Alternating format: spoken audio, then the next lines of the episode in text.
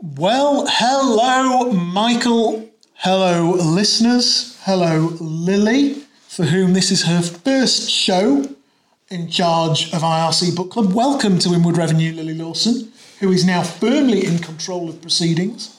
Um, today, we are beginning our reading of In Distract Able. Ladies and gentlemen, welcome to Book Club. First rule of Book Club is you must always talk about Book Club. Second rule of Book Club is tell everyone about Book Club. Indistractable How to Control Your Attention and Choose Your Life by Nir Ayal with Julie Liu. It's published on Bloomsbury. Um, Mike, I think probably the best way to start today's show and this show in general is just to explain to our listeners, because I think this is a bit of a left field book for us. Yeah, I do. the podcast. I, I, I, t- I tell you what I think about it. it. Quite often I get asked by clients, Mike, what do you look for in a salesperson? One of the things I look for when I'm interviewing salespeople for our clients is how good they are at focusing on what they're doing. Yeah, That's it's an uh, a esoteric. core skill for me. It, I agree. It's an esoteric thing. Uh, The thing that often I see when I'm interviewing really serious performers is there's an element of focus in the way they work and an, e- an element of organization and system, systematization yeah, definitely, yeah, hundred percent. that They're sort of they're sort of robots, um, with character. yeah, they have process and system and method. And so, so this is part of the. This book is about part of the armory of a Absolutely, salesperson. and it- and I think it- to create more context, and I'm going to mention this several times, is often when I'm meeting people where I look at them and I think, "Phew, "You're in a bad place right now," I would say nine times out of ten it's because they haven't sold anything, yeah, hundred percent. and I would say in the nine times out of ten, out of the nine times out of ten, they haven't sold anything because do you know what? They didn't do the really important things that needed to get done as part. Well, they of didn't selling. sharpen their saw, as Stephen Covey says. more than that, more often than not, actually, I think it's because they didn't find and manage a way of doing the really hard bits. Possibly, yeah, possibly. And as a result, they didn't put enough in the top of the funnel. And as a result, they didn't have enough in the funnel. And as a result, they got the tin tack or pressured out of a job. Yeah, So that's why we're reading it, is because actually the whole concept of focus being indistractable, actually, I believe is really relevant to our audience. Um, I agree completely. And I've actually, have you enjoyed this one? I've liked it. I, I've liked it. I have felt at times just a bit too sickly sweet, actually. But we'll come on to that. But actually, the core principles of it. Am I am I glad I've read it? Yes. Been Would a good I? primer, hasn't it? Yeah, I mean, would, would, would I suggest to somebody that they should read it? Yeah, I would have said so. Now, interestingly, because we've got the author on the show, um, and we're, we're, we're doing this, and the book's only just been released. I actually haven't read the book. I've sat and listened to it on Audible and taken loads of notes. It might be a different way of, of approaching the book. I've today. actually quite liked it, in fairness. I've paused it and taken notes and stuff like that. I've got to say, Nir Ayal, who is the author, he reads well. he reads it beautifully, and I, I'd Reads like it to really point well, out I to our think. listeners actually as well. You know, Nir Ayal is big time. He's an he wrote- A-lister. He, he's an A-list author, um, and definitely. he is coming on the show in this, I guess, tranche of episodes that we're doing. Uh, and more specifically, um, he, he wrote another book called Hooked about um, which about creating that's in the habit form- introduction, isn't yeah, it? about creating habit forming products. And this, I guess, is almost the contra, the counter book to Hooked, isn't it? It's about Yeah. how to become unhooked by some of the habit forming products that are surrounding us in our lives. So we're going to the to the introduction. Um, you know, we're he he wrote this book called Hooked, which was really huge, um, and he talks a lot about um, how a lot of the technologies and a lot of the world that we live in now is a very, very distracting world. Uh, And, and designed to do to be so By because they cl- want to, design- they want to keep you in their product. Agreed. And we're desi- designed by very smart, very educated, very accomplished people Yeah, to yeah. distract us and, and keep us away from our, our own challenge. You know, I, I- I was thinking, I don't know if Gav's listening to the show. Gav, if you are, hey, mate. Um, Gav's lad, Ollie, sits at the rugby and it drives Gav spare because the lad don't watch the game anymore. Yeah, but you see, we're going to come on to this is this is one of my things that Well, there's a bothers me chapter about on the book. indestructible kids, isn't there? No, but this thing that bothers me about the book Which is bothers me about the book that your mate Gav should say right. If you don't go to rugby, we're not going to go. If we're going to go Well, he to does say rugby, that. your phone's in the car. we just say that. So where's his phone? Well, it's with him. But a Well, that's the point, But, though, but a isn't lot it? of that, a lot of that is parent. When, when That's you, the point about the book, though. I yes, but think when at you've got times. a teenage son, come back and Johnny, discuss when I've that. got two teenage daughters, I'll discuss it with you and I know what'll happen. I'll tell you now, phone will be in the car. Whatever. It will. Because Whatever. I, think this guy, we'll get to go into chapter one. So, chapter one, he says, What's your superpower? And basically, he tells his story about how he sat there with his daughter and they're talking about stuff. And his daughter says, What's your superpower? And he asks his daughter what her superpower is. And the point he's making is, I'm sitting there talking to my daughter, but actually, I'm being distracted by my phone. And let's get it right. How many people are? No, but that doesn't happen to me. No, and you're an interesting Because I have case. it with my wife when we're sat there but Mike, you- watching you TV. sometimes She'll have- go, hang on. She'll go, we'll be sat watching TV, her phone will bing and she'll stop talking. I said, who are you talking to now? You talk to me or your phone? Yeah, and who I would you- say the who same are to my you daughter. with? And I'd say the same to, if I was in a meeting with somebody, I'd say the same to you.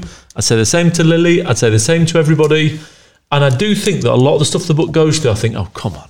Do you really have to monitor yourself in that way? That's just common sense. it is to you, and it is largely to It me. is to everybody, but everybody, but there's but there's a lot of People weak, are weak. people, weak, really weak. Anyway, get back to the chapter. People are weak, but equally they're very, very well manipulated. That's- And you are an extraordinary character, Mike. Well, not really. yeah, you are. You're a bit. I- I'm just- you're not ordinary, I, I don't agree with that. and I mean that in a complimentary way. You're not ordinary. You are actually more in dis- the, the the reason. And I was worried when I started reading this book because I was thinking, well, that's Mike anyway. Mike's well, indist- it's, I'm loads of this book. Michael is indistractable. Yes. You can't distract Mike. Well, you work with me. I work with you, and you are. If I try and distract you, sometimes you're downright fucking rude. um, Well, get but back to the I've book. worked with you for that long. It just doesn't bother me because I think fair play. The guy's just in the zone, But that's what he's talking about. So part Correct. one, i- i- he's, he's on about superpower. and he, and he explains. You know, he tried everything. He tried a digital detox. Tried using an old school cell phone. You know, I- I've tried doing it where I use a separate compact camera so that I don't take pictures on my phone, so I'm not using my phone. what have I just bought? Well, exactly. So that you actually do that. You digitally. We were just so detox. listeners. We were just talking about the fact I bought a camera this weekend. Johnny said you'd be better off with your phone, and I said, but I'd have my phone when I'm on holiday with my family. So why would I want it? Yeah. You want your phone in your pocket or in your bag. I don't want it anywhere. I don't want it anywhere near me. Yeah.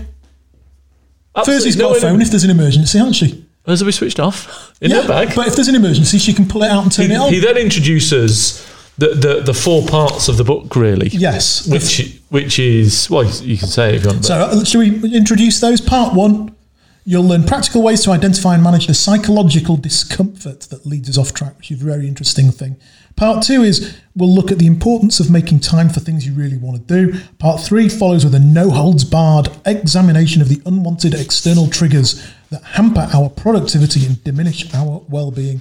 Part four holds the last key to making you indistractable, which is pacts. And then finally, we'll take an in depth look at how to make your workplace indistractable, raise indistractable kids, and foster indistractable relationships. now I do now what something I do like about how this is written is at the end of every chapter he, he he has this bit where he goes remember I like he sort of that. summarises the chapter. Really like now I've not that. seen it in the book actually in the box because I listened to it. Brilliant, I thought that. Yeah. I think the book's really well written. It's a really good book. Yeah, I've yeah. really enjoyed it. And I I mean, I've listened to it once on Audible and skim read it this weekend so I could make some notes on it for, for discussion today. So, what he talks about is, and he gives a really interesting definition of We're on the chapter word. two now, aren't we? We're on chapter two, distractable, indistractable. And he actually starts talking about a bit of Greek mythology about Tantalus, which was actually rather interesting because I'm into that kind of stuff and I'm a bit nerdy. And what he says is on the right side of the continuum is traction, which comes from the Latin trahere, meaning to draw or pull. We can think of traction as the actions that draw us towards what we want in life. And on the left side of the continuum is distraction, the opposite of traction, with the same Latin root. The word means the drawing away of the mind. Distractions impede us from making progress towards the life we envisage, which I thought, as a paragraph of text, was great. I do. The And then- concept but then he of goes on to traction say they're and all distra- promoted by triggers. Yes. Then we're going to be talking about triggers. Triggers is the really important thing to, to, to take note of, I Correct. think, in this. So both your, di- your traction and your distraction have triggers, and in, and there are two types of triggers. They are internal and external triggers. So that's actually a really interesting chapter, I thought here. Um, here you go. the- You know, he gives an example here of the psychologist Herbert Simon wrote: "The wealth of information means a dearth of something else, a poverty of attention." And researchers tell us attention and focus are the raw materials of human creativity and flourishing. In the age of increased automation, the most sought after jobs are those that require creative problem solving, novel solutions, and the kind of human ingenuity that comes from focusing deeply on the task at hand. And that kind of ties in with a lot of the conversation I'm having with parents of uh, my daughter's friends, where you know they come and we talk about well, what course should she do? What sort of courses do people want to employ people from? And I often say, look, this whole business school thing, nobody's interested in it. no, not anymore. It's Get, creativity, your kid- I think. yeah, now. get your kids on a philosophy degree or an art. Shame for my kids. philosophy, yeah, philosophy or art history, or if they're going to do something, then a classical degree like English or maths or history that demonstrates that ability to think and focus on something for a long period of time. I agree. Because I think they are real commodities now in the i- i- in the modern, modern economy. so, I, I actually wrote here: this book is going to be tough for Mike Price, as he is a machine and he won't get it. Oh, I do get it. I do Page, get it. Page fifteen, listeners. So, part one, we're going to part one. This is about mastering internal triggers. Yeah. And then, chapter three is what motivates us internally. Uh, well, is what mo- motivates us, really. He tells this story about this doctor who had a fitness tracker. She got offered some bonus points to walk up and down. yeah, some it's an interesting stairs. story, isn't it? and then and then she walked up. She ended up walking up and downstairs for three hours. And the basic premise is that we that, that she got easily trapped into doing something that she's then spent three hours three hours doing it on. Yeah. Um, the point is, and the point he's making by that analogy is he gives an example here from, uh, uh, he quotes Epicurus, the Greek philosopher. By pleasure, we mean the absence of pain in the body and of trouble in the soul. I wrote this down here. Simply put, the drive to relieve discomfort is the root cause of all our behaviour, whilst everything else is a proximate cause. That is a key, key part of his of the book Yeah, yeah, I agree completely. in terms of actually understanding what takes us away from, you know. And he says we blame things like TV, junk food, social You know, media. what I thought I cigarettes. thought I thought JG is going to say that we self medicate. Correct. I wrote that there. We're a society of self-medicators, and just because we're not That's why self-medicating people are with fat ca- and they drink. And, correct, just because we're not self-medicating with cannabis doesn't mean we're not self-medicating when we go to Instagram during the working day. Correct. And what he's actually saying is the reason that you're sat in the middle of the office in prime selling time, flicking Gazing Instagram, at LinkedIn. gazing at LinkedIn, hoping something interesting's there that you can comment on, is because actually you're Hmm. in a p- place of discomfort. Maybe you just made a call to somebody you didn't like. It's your brain saying, "Go to LinkedIn. It's nice. It should, it should, well, it's your brain actually, and go to LinkedIn. It'll get you away from the pain of having to phone somebody. Get you away from the pain of having to do something really hard." Yeah, correct. And that's the big premise of the book. Chapter four. Now, this is something I really buy into that I do anyway. Are we still on chapter? Have we moved on? We have, well, go on, John. We've got to cover a lot of chapters in a fairly short space of time here. What if I, could- I made a note here. Strive an escape from sales guys is extremely. Okay. Yeah, we're on chapter four. Time management. Therefore, Is pain, Is man- pain management. Yeah, yeah. No, no, I, no, I do completely agree with that. the pain of existence itself, isn't it? Yep. Yeah, if distraction costs us time, then time management is pain management. Yeah, and he, he points out w- you and I are never going to be um, overwhelmingly satisfied with our lives. He makes a great point here that he quotes out of the Review of General Psychology. It says if satisfaction and pleasure were permanent, there might be little incentive to continue seeking further benefits or advances. That's why stoners don't go to work, Mike. Do you reckon? Yeah, because they just sit around feeling sort of all right with themselves eating, e- eating Ben and Jerry's, don't they? But it's true. You know, look at some of the people that we employed who were stoners. They just couldn't get it going. Why? Because they sort of lived the life of comfort. Yes, I do agree with that. And he talks about boredom, negativity bias, rumination, and hedonic adaptation. Which is an interesting one, isn't it? The concept. Do you want, do you want to Did expand? you, on well, that? did you read any of this? Yes, hedonic h- adaptation he, he talks about is the tendency to return quickly to a base level of satisfaction no matter what happens to us in life. It's Mother Nature's, he calls it Mother Nature's bait and switch. All sorts of life events we think will make us actually happier don't. Or at So he least they talks about the aren't. lottery winners, doesn't he? And he says "The- these people win the Correct. lottery; they think it's going to be great. Now, I think Tony Robbins covers that quite well. He gi- he gives this example, Tony Robbins, about having loads of cookies in the cupboard. He said, "When we only had two or three cookies in the cupboard, we all desperately wanted them. So I filled the cupboard with cookies completely, and then actually nobody wanted them. I think that's about the human need for scarcity, isn't it? As much as anything. Yeah, and it- it's why, and you know, I, I know some quite successful rich people. I've always wondered. Sometimes Why we do you meet, keep working? yeah, you and I talk about it, don't we? We'll, we'll have client X, client Y, and we'll go, oh, fair play, sold out for 14 million. I can't believe it. And a year later, he started another company. And you're like, was he spent all his money? And you think, no, but he's he's adapted. Hedon- it's hedonic adaptation. He's bought himself a Ferrari. He's bought himself a posh house. He's bought himself a holiday home, but it's not enough. Well, he didn't realise the root cause of what he was looking for. Actually. Correct. So he th- then talks about rumination as part of these process, and he says we keep thinking about bad experiences. I've got to tell you, I think rumination breaks salespeople sometimes. I think that in the end, Well, you, you made a point on a previous episode of Book Club that, in a way, the best, the better salespeople are a bit thick. Definitely, yeah, hundred percent. Because I think rumination. I think I think what happens is is that sometimes salespeople will always constantly think about the bad things that happened as much as they think Yes. about the good things. If you're a sales guy, right, you're going to lose more deals than you're going to win.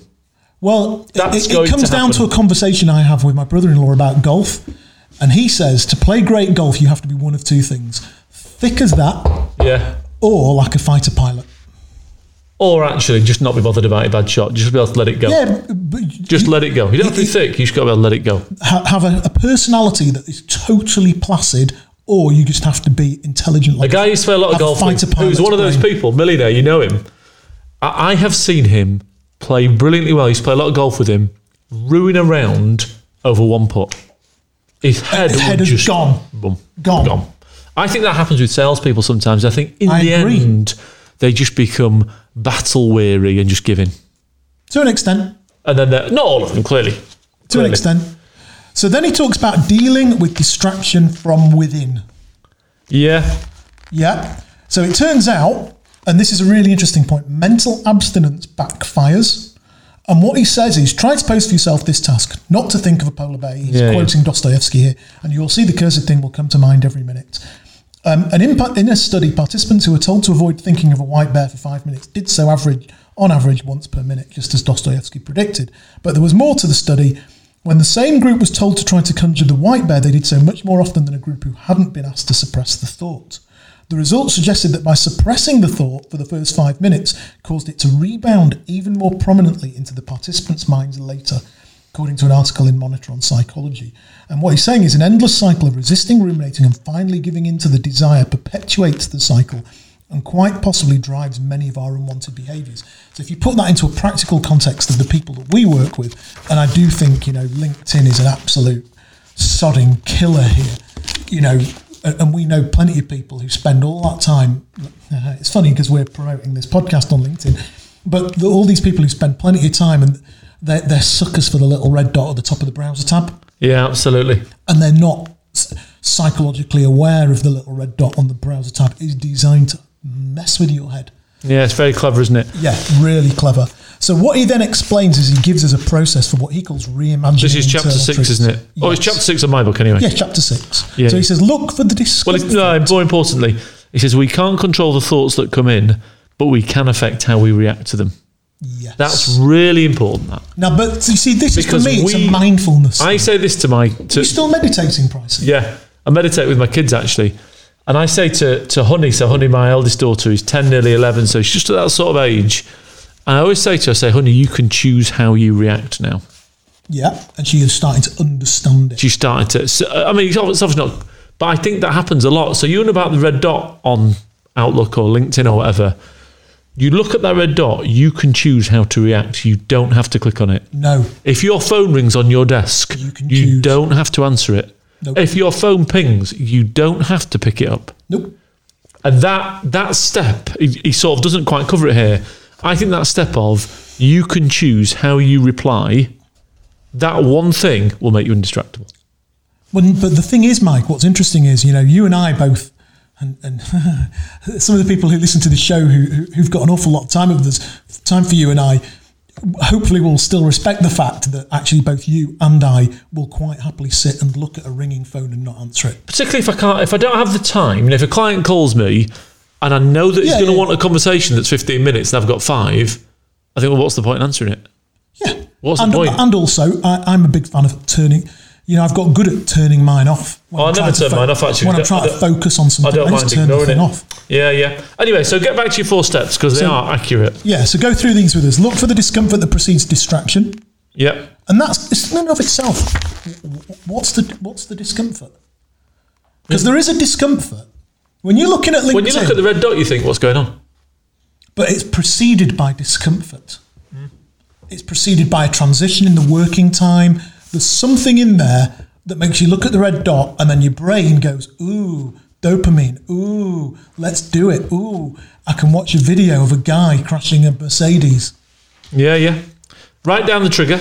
Yeah, actually writing it down. Now, many years ago, I, s- I trained as um, a hypnotherapist. Different life, different time.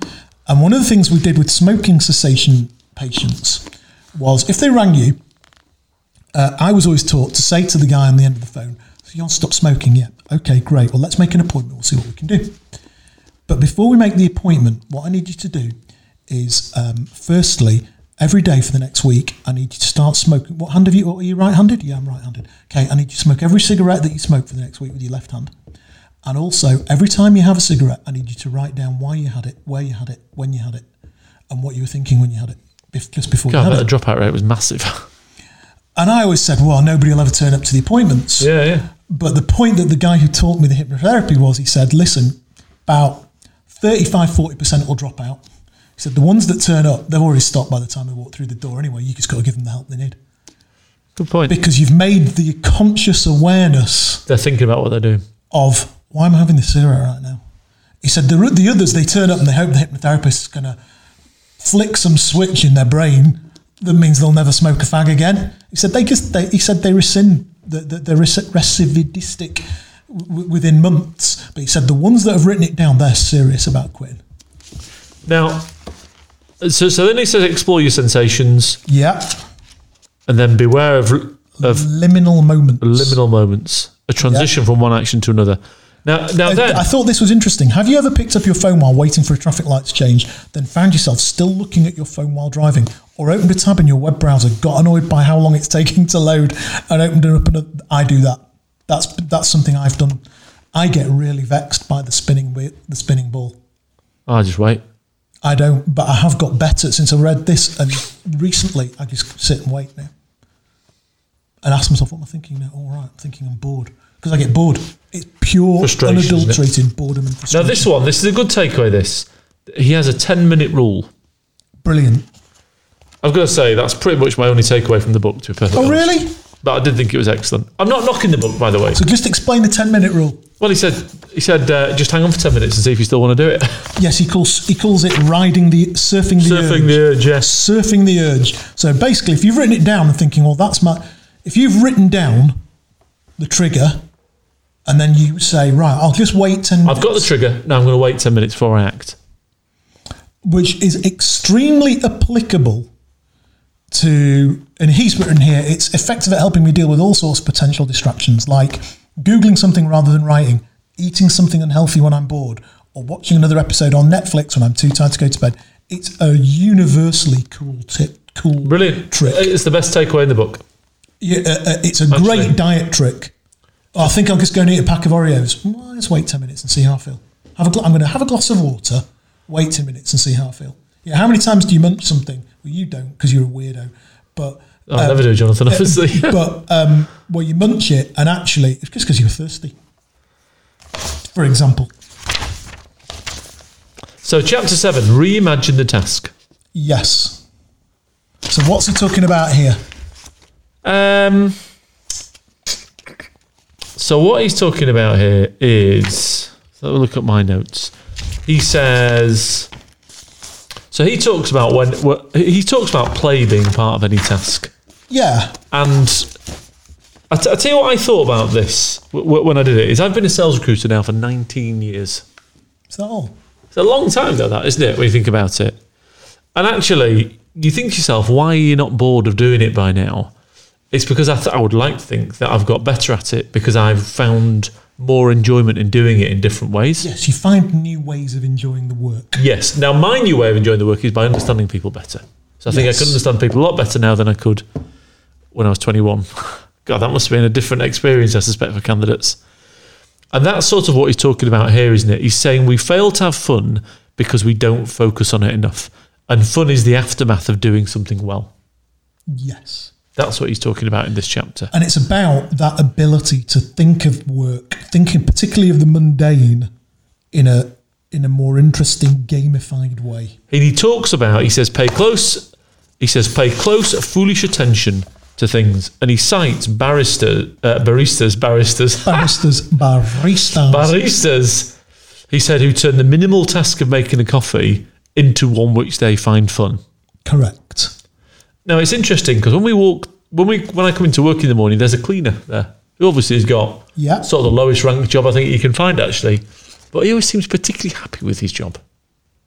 So he clearly does the same thing, doesn't he? He finds a way. Yes, He's very and I, friendly put here, though, I isn't find I find fun in dealing with salespeople. I think our audience is good fun. I don't But think you that- tire of our audience. Well, we, we framed our work in that way. No, I think I genuinely like it. Yeah. Uh, and then he talks about reimagining our capabilities by we can master our i- internal tr- uh, internal triggers, which I think is very important. Yes. Chapter eight. That's chapter seven. And then we're on chapter eight, which is reimagining our temperament. And then I think we get not far off to the end of the section, don't we? Yeah, then we're on to part two. Yeah. Which takes us to the end of the show. So, what's in chapter eight? Reimagining your temperament. Well, this is about choosing your state. You know, it's a big thing. I read uh, Tony Robbins years ago, "Awaken the Giant Within." Probably Yeah. the best book I would think of any kind. Really? So, Don't you think? Miles better than any of the ones we've read. It's Mm. much more useful, yeah. Much more miles useful. better. And one of the things Robbins, I don't talk- think he's going to come on the show, though. why not? Tony's. It's Lily's job. Um, so, so uh, but Tony Robbins, Bring talk- me Robbins, Lily. but Tony Robbins talks a lot about choosing your state, doesn't he? yes. Now I write down affirmations every morning and have done for ten years, as you've geekily seen me do it without fail. Yeah, in your little Aspinall book. Correct. And one of them is, is I always put, you can choose your state. We choose how we react to things. We do. Now, this chapter talks all about that actually, and it's a bit Yeah. more granular in terms of you know how to tell you how to do it. But that's what it's basically about, I think. And then he Okay. comes on. He talks about the sugar in kids' drinks. Did you read that bit? Go on, just explain that. I think I might have not quite got my head. So around he this was saying, part, he was saying, we have this this uh, belief that we give, you know, kids get a bit tired, so we give them a sugary drink, and then the kids are full of energy. but- Yeah. Now I've done that. You know, if you've been out for the day or something, and you're trying to get back to your hotel or whatever, you think, oh, let's have an ice cream at six o'clock, just to keep the kids going a little bit. But that we- actually, so we it's can not make it the back. sugar in the It's ice cream. not the sugar. It's the belief. In It's the, the, power bel of it's the the belief that you as a parent have in the sh- in the thing that you give to your kids Yeah. that then transfers to your kids. Correct. That's what it's about. So what he's saying is, if mental energy is more like an emotion than fuel in a tank, it can be managed and utilized. That's the point he's making. Is he's saying Yes. that the mental energy, the strength, is not something you run out of. It's an unending resource. What he was saying here, he's saying uh, there's loads of different bits here, and I've taken quite a few different notes. Weakening isn't because you're hungry or tired or you haven't had enough caffeine. Weakening, he would say, is weakening. You, you you weaken because you allow the emotion. you allow yourself to weaken. yes, the the emotion. What have I been saying to you about running to work? I- so I run to work once a week, right, listeners. And when I first did it, it's 8.6k. I first did it 44 minutes. said to Johnny, I said, I'm going to get quicker. Last time I did it, it was 37, 8 seconds. And if you ask me how I have run faster, He says, "I just run faster." but it has worked though, hasn't it? 'Cause you- Well, y- y- we you can know- all run faster. If our if our You're life now was on getting the line, extremely well, I'm getting diminishing better. returns. I'm getting better at running. But, returns are but my point diminishing. is, you, you, i- if somebody was chasing you with a gun, you could run faster. It's your belief that keeps you at that level, and that's what Neil Ayal would say as well. I think. Yes. He says those who who believe they were powerless to resist were more likely to fail. Correct. People who had a positive, more friendly view of themselves, i.e., treat themselves Be more nice to themselves. be nice to themselves, are happier. Correct. And then he talks to us. I think this bit's very important. He says, We change the way we talk to ourselves. He said, So very often people are very critical of themselves. He said, But speak to yourself as if you were speaking to your friend. Correct. Now that's and quite, it, he, it is very, very useful stuff. So what he's pointing out is he's saying, when we need to perform a difficult task, it's more productive and healthier to believe a lack of motivation is temporary than it is to tell ourselves we're knackered and we need a break. correct.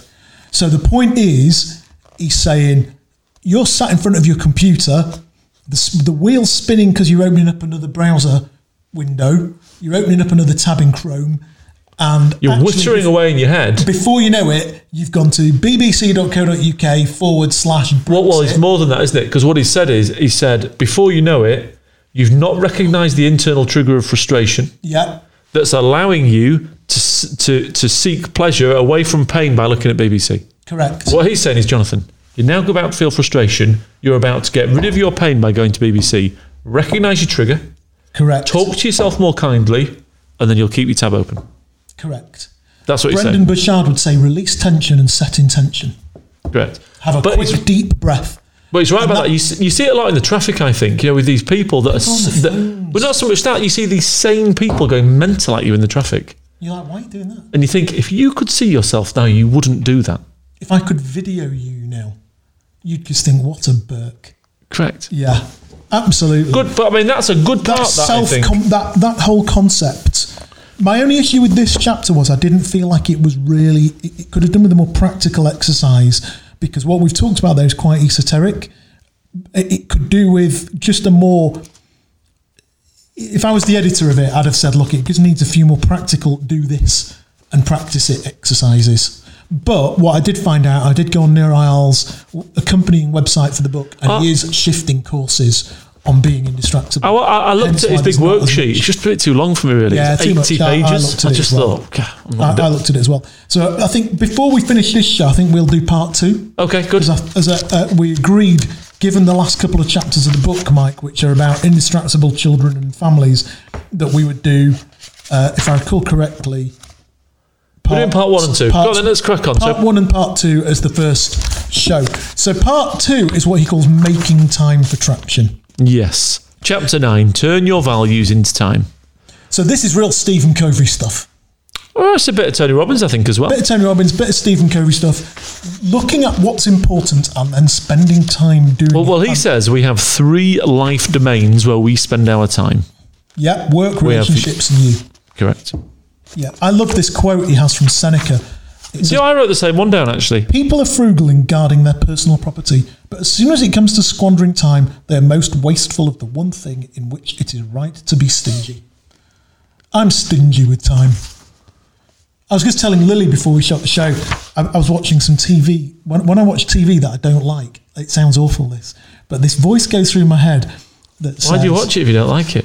Well, it gets the 10 minute rule, but this voice goes through my head that says, right now you're getting closer to death watching this TV show.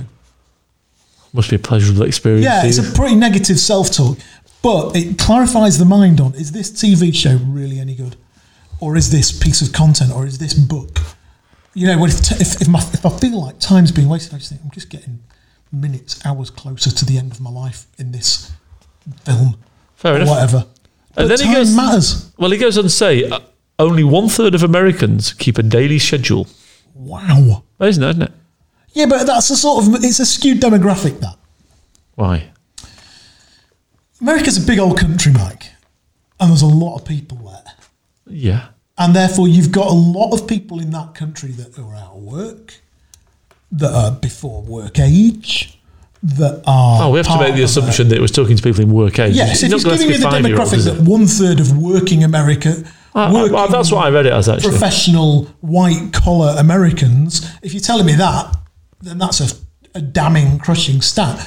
One third of Americans don't keep a diary. Well, yes, significant proportion of them are kids Well, I don't think I didn't read it like and that. Actually. students. I didn't read it like that. Yeah, but even a student keeps a schedule. I didn't. Absolutely, and I, I didn't do much work as a student, but even I kept a schedule. I, diary. I, oh no, no, I didn't keep a diary. I, and what I mean by that is I occasionally turned up to university. anyway, so he says you've got to make. You should start with you. These three life domains and your values start with you. Otherwise, you can't look after the other two. So he talks about something that you and I do, I know, very religiously. Time boxing. Yeah. He talks about something called time boxing. So a good example, um, I mean, you know, I, I don't know what our listeners are like, and, and, and I'd love to maybe explore this with people more. On a Sunday, I get up and I plan my week, but I plan it with literally micro precision. So, and I know you do the same, Mike. Oh, 100%. Yeah. Um, You know, from 5 a.m. till 9 p.m., most days, everything in my life is scheduled. And the Mine is a times- bit of flexibility, but pretty, pretty it gets a scheduled. bit more flexible as I get towards home, but it's scheduled. Five thirty yoga, seven thirty go home, eight o'clock eat, nine o'clock practice piano, nine thirty watch TV, and I and I do time box things. Otherwise, they never get done. sort of lifetime boxes you itself a little bit as well, doesn't Not you, but lifetime boxes us. You know, pretty much you can have your lunch around midday. Pretty much you can have your Now breakfast. you and I early. have a flexibility that others don't because we work for for, for ourselves, and therefore I think that gives you less flexibility. why Because I think you, when you work for yourself, you're much more conscious of not. I find I'm much more conscious of not taking the mickey out myself. correct. But equally, you and I have the flexibility, for example, of going to the gym at Could do. I mean, I Like go to him at tomorrow, 11. uh, you go at 11. Tomorrow I'm going at 2. That, I know that's in my diary for tomorrow. I, I tell, yeah, so, so time box, I do agree with. I tell you, it's interesting. He talks about other people stealing your time. I've got to say, I do sometimes let other people steal my time. Like when? like my wife. She wants to. no, no, I mean it. She wants to come over and she wants to talk to me about her school work. That I don't have any interest in it.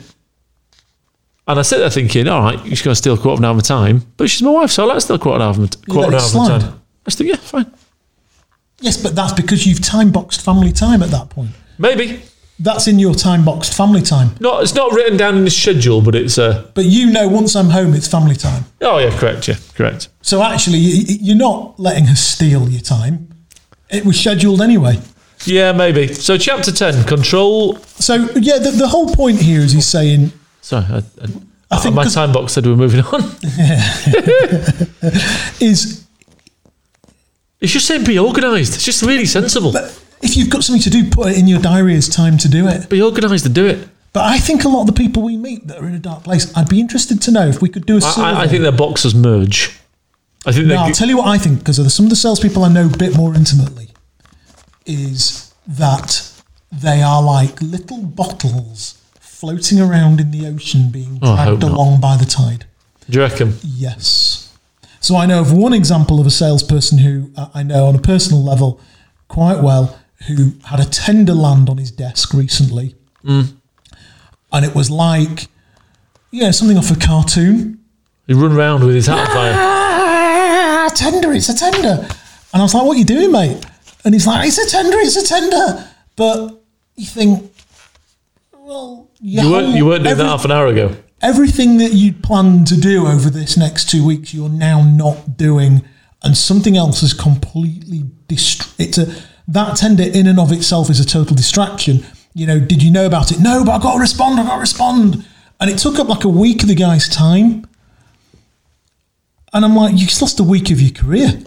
Yeah, you see that a lot. I think. You lost a whole week of your career running around on a tender that you didn't even know about. Why are you responding? And, and it, but he doesn't have that control to turn around to his employers and say, frankly, fuck that, I'm not doing it.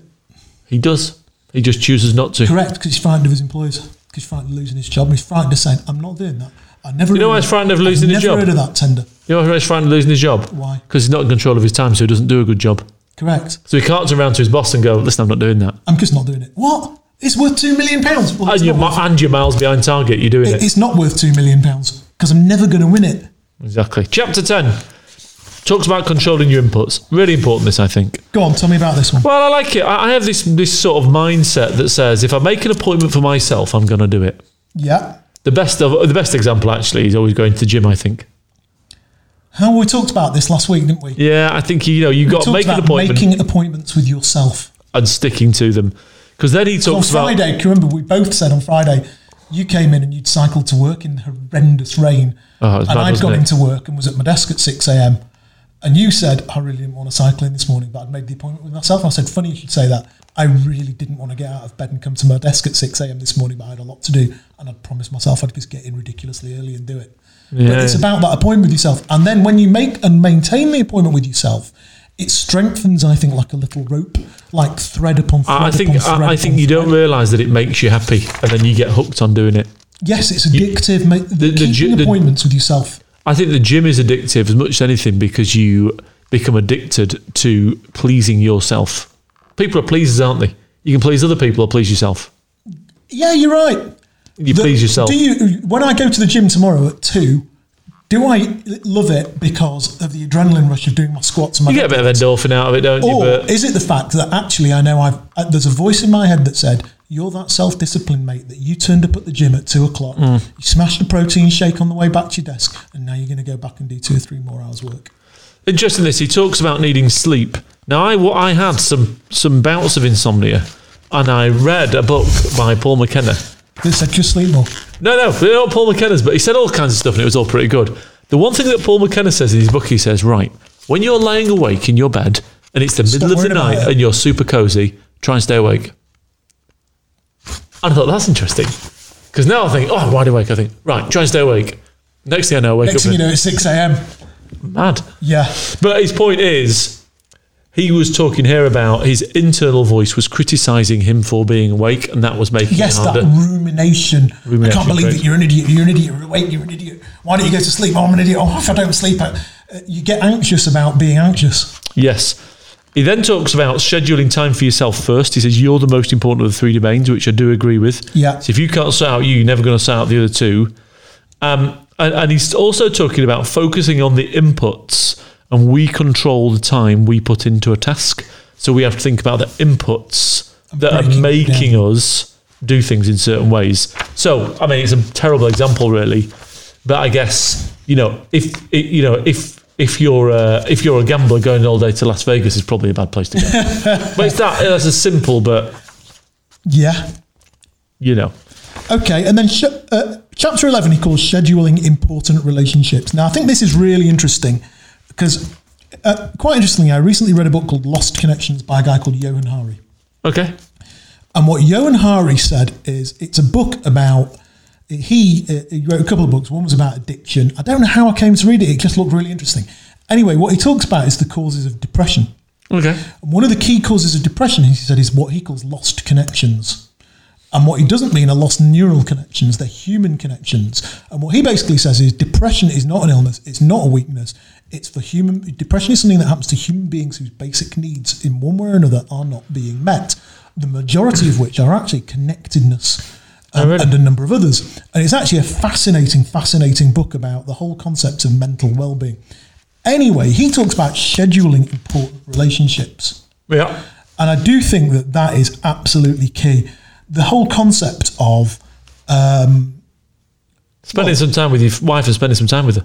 and your mates and your Yeah, mate. kids. It's interesting because I do a few different clubs and stuff. So uh, I was at a jiu-jitsu thing this weekend with some of my mates, and that's a bit the same, isn't it? You schedule Correct. time to knock about with your pals. Correct. And he says, much like I schedule time for a business meeting or time for myself, I block out time on my schedule to be with his wife. So he, he talks about his wife, but it goes deeper than that. It's about your mates, about friendships, about those connections. I thought, And uh, the point thought, uh, is, got bored of this chapter. you did. Yeah, I did. But the point is pricey. Uh, well, you didn't like the bit where he talks about this stupid thing where he gets his mate. So, so one of his ideas, listeners, is what he does is him and four, him and three of his pals, is they meet every fortnight. Good idea, fair enough, good idea. They meet as couples, yep, fine, good idea, good idea. He said to make it interesting, what we do is we each think of a conversation topic that we turn up and discuss. That might be something simple like what we're really grateful for, or it might be something more complicated like I know what are we my pushing mates- our kids too far? Oh, If I said If that I said to that my to my mates, mates, if I said that to my mates, there would only be one conversation topic. It would be what a dick John is. Literally, th- I know they would all walk in and go, and today's conversation topic is what a dick you are. oh man! Literally, that would be it. But it's okay though, Jonathan, because you all take your own food. Everybody there's no has to tidying bring- away. uh, Everybody has to bring their own food. But do you know what? It did make me think. Well, his point is spend some time with your mates and your kids and actually but, put and time actually, aside. but what he says is that actually strengthens your distract that traction, and it increases your actual level. Yeah, of yeah, he's right concentration. about that. And do you know what? It made me sit down and think. Do you know I've been trying to organise lunch with my mates for ages, and it's really hard to just get all four or five of us or six of us in one restaurant. And you know, sometimes when I work from home on a Wednesday, I nip out, have a sandwich and a coffee, and a chat with my mates for an hour. And actually, that's a hard thing to do. And I decided I'm just going to start working from home on a specific day, and I'm just going to tell them I will always be there on that time and that day every week. And those of you who want to show up for a coffee and a sandwich on that day are more than welcome to join. It's interesting because I, I do quite a few different clubs, and actually that's the same really. Just because you, they know you're there, or we're all you there. know they're there. It happens you know, that if time I every show time. up, some yeah, absolutely. It happens that time every week. and I'm going to start doing that. And that's a bit of a takeaway from me. So I laughed at his whole having a conversation topic. I, I genuinely, my mates would annihilate me over that. But I, I am going to do it. I'm just going to start. I'm going to find a little venue, North Leeds, and say I will be there at one o'clock every Wednesday for an hour. If anybody wants to join me for a coffee and a sandwich before I go back home to work, you're more than welcome. So chapter twelve is the last chapter of this part two, uh, and he's talking about syncing with your stakeholders. Really at work. interesting this good, because it comes back to the whole conversation about that tender that we were talking about earlier. on. really good. So what he's talking about here is he uses a lady as an example. I can't remember. It's a marketing lady, marketing April. That's it. April, the marketing exec. Um, uh, and I'm going to go back to something in a minute. Well, actually, I'm going to mention this now. He also says here, so he, so he says, sync your work schedule with your boss, so your boss knows when they can talk to you and when you can talk to them. That way, your boss isn't going to distract you. You're not going to distract them. Remember, we used Those to are run your teammates. when, when we had All lots good. and lots and lots of consultants. We used to run surgeries. Yeah, all good, all good. That. What is interesting, he talks about people sending work emails during a meal. So one, What are you doing? why have you got your phone on the table? You're having a meal with your family. What are you doing? Now, let's is this just talk- a different culture thing? 'Cause I Let's just talk think- about this price here. right? So this some this confuses me because you and I have a culture, and this comes in later on in the book. And inward revenue has always had a culture, which is when you are on holiday, you're on holiday. Yeah, hundred percent. Yeah. If I go on holiday next week, I know I look after your stuff. I know your clients. Yep, you'll you'll fall out with my clients. I'll fall out with yours. No, but just joking Yeah, aside, yeah. I- and we're lucky because I know that you'll do a good job with my clients, and you know I'll do a good job with yours. But I turn it off. Well, well, this they're, they're having a But holiday. this whole They're having- concept They're of having, distractible. they're having dinner with with their family, and they're oh, I've just I've just got to send a work email. Now, I think part of that, you know, is I The think ego. correct. I'm that I'm- important. Yeah. No, hold. Stop talking. Work need me. They need me. They I'm fall apart important, without you know. me. I'm important, you know. No, none of us are important. I'm sorry. We're all deeply unimportant. It's mad. I also like this other thing that The he other mentions. thing, it- Pricey, you know, on distractibility, this is something else. And we've do, we've talked about this before in book club, and I'm going to bring it up again. Is everybody so busy? Yeah, I'm busy. Yeah, I worked an eighty-hour week this week, and we talked about this I think a few weeks ago. Have you worked an eighty-hour week if thirty hours of them have been in the car? well, yeah, that's interesting. But And I actually thought to myself, I thought, I'm quite lucky because a lot of the client opportunities we deal with, you know, like I'm dealing with one with the client in India at the moment. We just deal with video calls. You know, 20 years ago, I'd have flown to India. yeah, yeah, um, exactly. and I'm dealing with another one who's based in London where I'm driving to, to London. Uh, I'm not driving to London, we've done a video call. But if I had to spend loads of time on the road, I'd get a driver. If I was a 100k, 120k, 130k basic salary guy, what are you doing? Did I driving used your to own work car? work for for a rec direct for three months? The guy that owned it was a guy called Larry Gould, super duper duper rich Well, guy. it's Oh, very wealthy guys, Larry. he had a driver Yeah. in his car. He was just on the phone all the time. On the phone, on his laptop, getting stuff done, Yeah, absolutely. being indestructible. I, th- I think what- I like this this phrase this guy uh, near comes out with, which is pseudo work, work that Yes. looks like work. S- I think that is su- pseudo work, I think, is a brilliant point. Yeah, and he's basically saying that s- people sit at the desk looking busy. I mean, that is But it's just like that whole so I'm doing true. the tender. Why, Yeah, yeah. why don't you bin the tender and make 20 cold calls? That's d- real work. so, chap, so that was part two. That's a And scroll that was over. us. That's section one of this book of Indistractable. So making time for traction, part two, good. Like I say, I, I know I've sounded a bit negative about the book. I do a lot of this stuff anyway, really. But I do you think are it's very good at being indistractable. yeah, I do think it's a good book though. Well, it's a very different book to the sort of books we usually read. Yeah, Uh, It's been a very interesting read thus far. And I think I'd like to think our audience and our listeners pick up on how important this is because actually it's as important as talking about it's important Closing as a deal. blue sheet. it's as important as a blue sheet. This 100%. and actually, the guys who are, and the girls that are, are sat there with their time box and who are aware of the fact that their phone is eating their time and who are conscious and awake, they're the ones that are winning. Definitely, yeah, without a doubt. They're the ones that are winning and enjoying the game. So that's this week. Lily's first show, well produced, Lily. We've not seen it yet. Yeah, no one's heard it yet. Probably out of focus. So thank you very much. We'll see you next week. Goodbye.